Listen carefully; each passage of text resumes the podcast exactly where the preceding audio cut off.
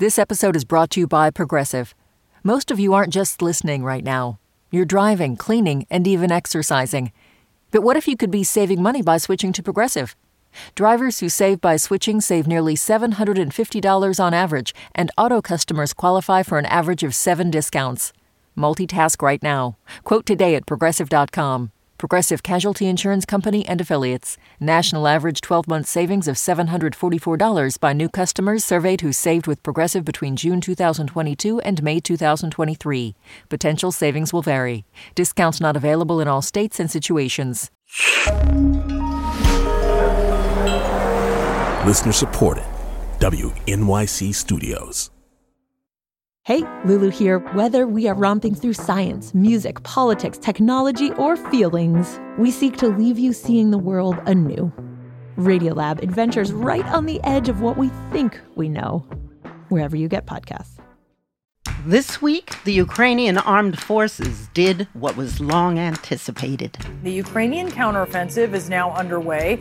Four villages already taken back from Russian control in the south. There's heavy fighting right now in the area around Kherson, a crucial port city near the Black Sea. This strike hit a key bridge in Kherson city, which is under Russian control. Kyiv trying to recapture this, the only regional capital uh, that has been captured in the six months of war and that remains in Russian hands. Further up the Geneva. Analysts call the battle for Kherson a game of bridges. It's all documented on the homepage of Ukrainska Pravda, an independent news outlet in Ukraine. There you'll learn that Ukraine's forces have taken control of two of those bridges, Kakhovka and Antonivka. The site also keeps a running tally of the quote, total approximate losses of the enemy. On the day we recorded this podcast, day 189 of the war, Russian losses include 234 aircraft, over 1,900 tanks, 15 ships and boats. It's this kind of reporting by Ukrainians for both local and international audiences that Andrei Boborykin says sets Ukraine's local media apart. He's the executive director of Ukrainska Pravda, one of Ukraine's biggest international outlets. He's also a member of the Media Development Foundation, an organization helping Ukrainian media survive the war. Meanwhile, he says Russian state news continues to be viewed by millions around the world, supported to some degree by the social media platforms and the tech companies that we've come to know. When the war started in Ukraine, Facebook and Google were quick to say that, okay, we are banning Russia Today and Sputnik and all the state run channels from our platforms. So I wanted to check whether this was done. And when I checked globally, Russian state run media outlets were performing outstandingly well. In some months, they were in top two and top three globally. So that means that they had like hundreds of millions of views per month, bigger than CNN on YouTube. Google and Facebook, or Meta, would say that they banned a lot of these sites after the invasion. But for instance, on Facebook, on Meta, they're really under a shadow ban. So you can still post links to RT and Sputnik, and you can still search for pages. Yeah. So, what they did was prevent people living in the USA or Canada from accessing these pages and the content these pages are posting. They did the same thing in Europe, but these pages they have been left on the platform.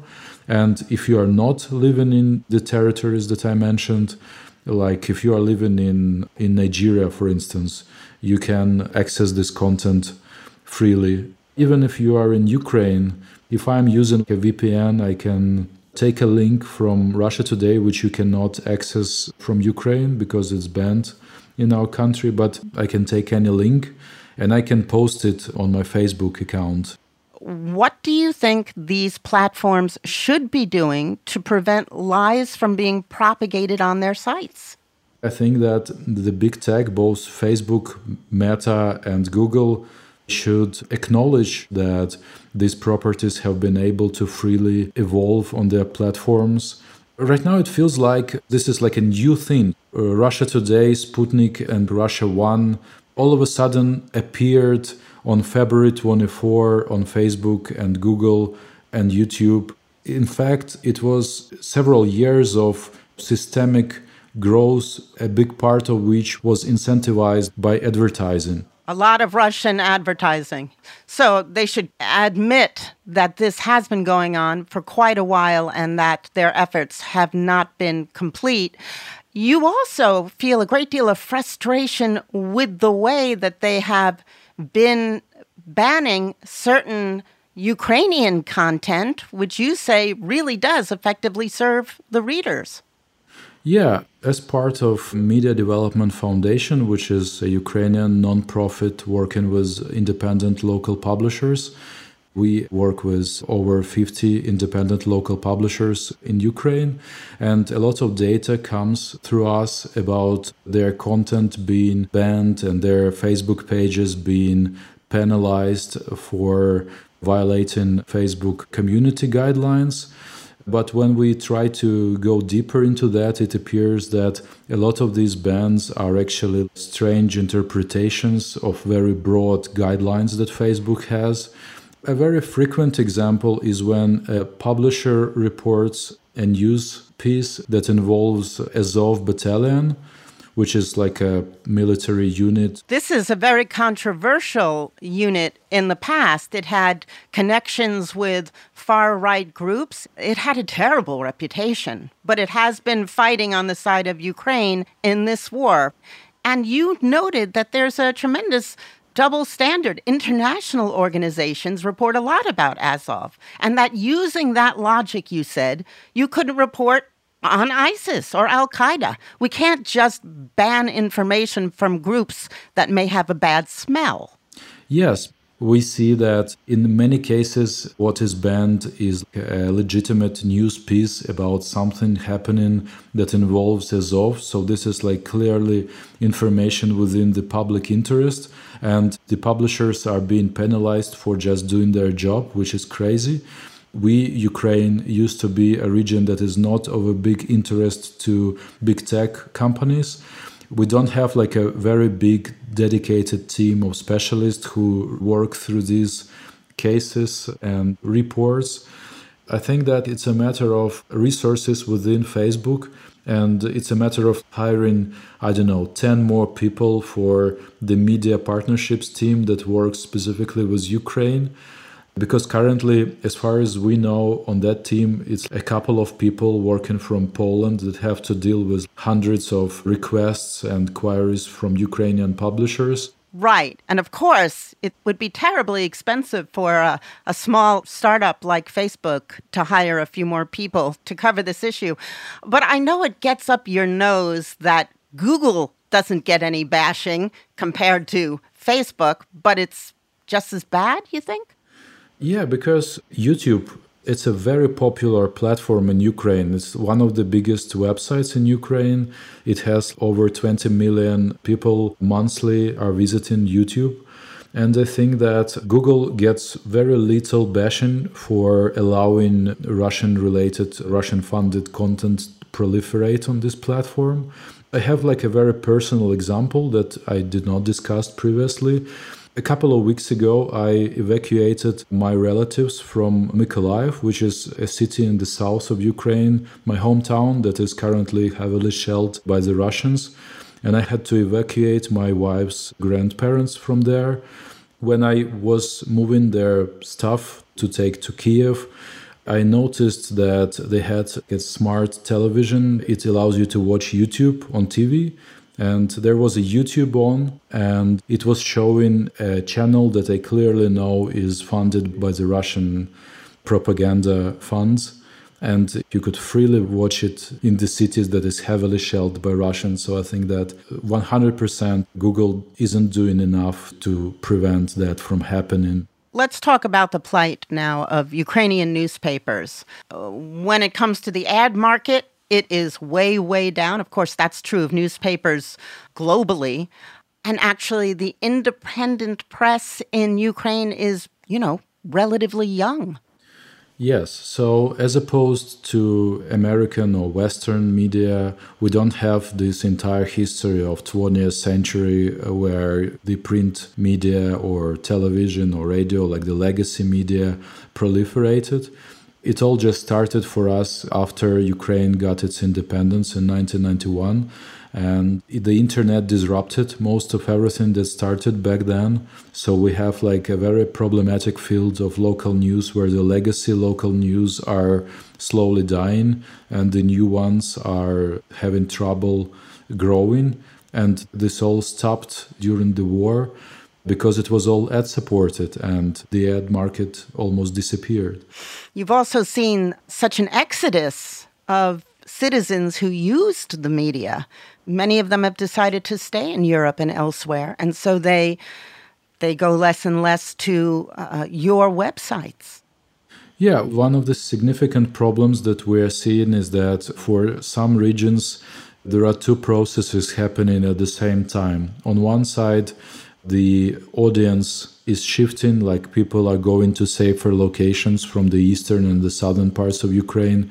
And at the same time, the editorial teams of the local publishers who also have to leave their places and they find themselves in the situation where they live in a different region and have to report about their own region but their audience have left so this situation is very problematic and I think it deserves more attention, both from the international media community and from the expert community, from the donor community, because we will have a region as big as several European countries combined, where there are large news deserts and millions of people having no local news publishers. What do you think about the issue of war fatigue? A lot of people say that signs are the West is still paying attention, but not so much to what's happening in Ukraine. And there was a chart Axios made that showed the coverage declining in terms of time and page views. Yeah, well, I've seen the chart from Axios, and I think that it's kind of oversimplifying the, the processes that are going on because, yeah, obviously the number of mentions of Ukraine is dropping because the initial shock of the craziness of the war in the middle of Europe in 2022 has passed, and everyone got pretty much used to that, and even inside Ukraine, not just globally. And we, as a big media publication in Ukraine, we also keep track of the public interest towards these topics both in Ukraine and uh, globally for our English language uh, wire. And I can say that, yeah, the attention and interest is decreasing, but I wouldn't specifically call it fatigue uh, because I think that's quite a natural process. And it would be surprising for us to expect that people would be like constantly glued to the topic of what's happening in Ukraine or what's happening on the battlefield. And, anyways, even if we agree to that, that there is a fatigue and the attention is dropping, if we see the amount of attention we get now and compare it to before the war, it will still be significantly several times right. higher. And internally, our metrics like the audience numbers we get are much lower now than they used to be in the first months of the war when we got close to 1 billion page views across our websites. Wow. Now it's much less, but it's still several times higher than before the war. So I wouldn't call it fatigue. I would just call it like a natural psychological process of getting used to something. So, what are the stakes if a very vulnerable, independent Ukrainian media fails? The stake is a, a young democracy that will end if we don't have independent media in a big country. Corruption, political corruption, election interference will happen and will proliferate, and this will all be happening no matter whether there is a war or there is no war. So, like any country, Ukraine drastically needs independent local and national journalism. And I think that both Ukraine and the broader region will benefit from that. Andrei, thank you very much. Thank you for having me. Andrei Boborykin is the Yeah. C- is the CEO of Ukrainska Pravda, one of the biggest independent news outlets in Ukraine. He's also a member of the Media Development Foundation, an organization helping Ukrainian media survive the war. Thanks for listening to our midweek podcast. Join us for the big show this week, where you'll hear more about the creative ways that Ukrainians are fighting back in the information war. I'm Brooke Gladstone.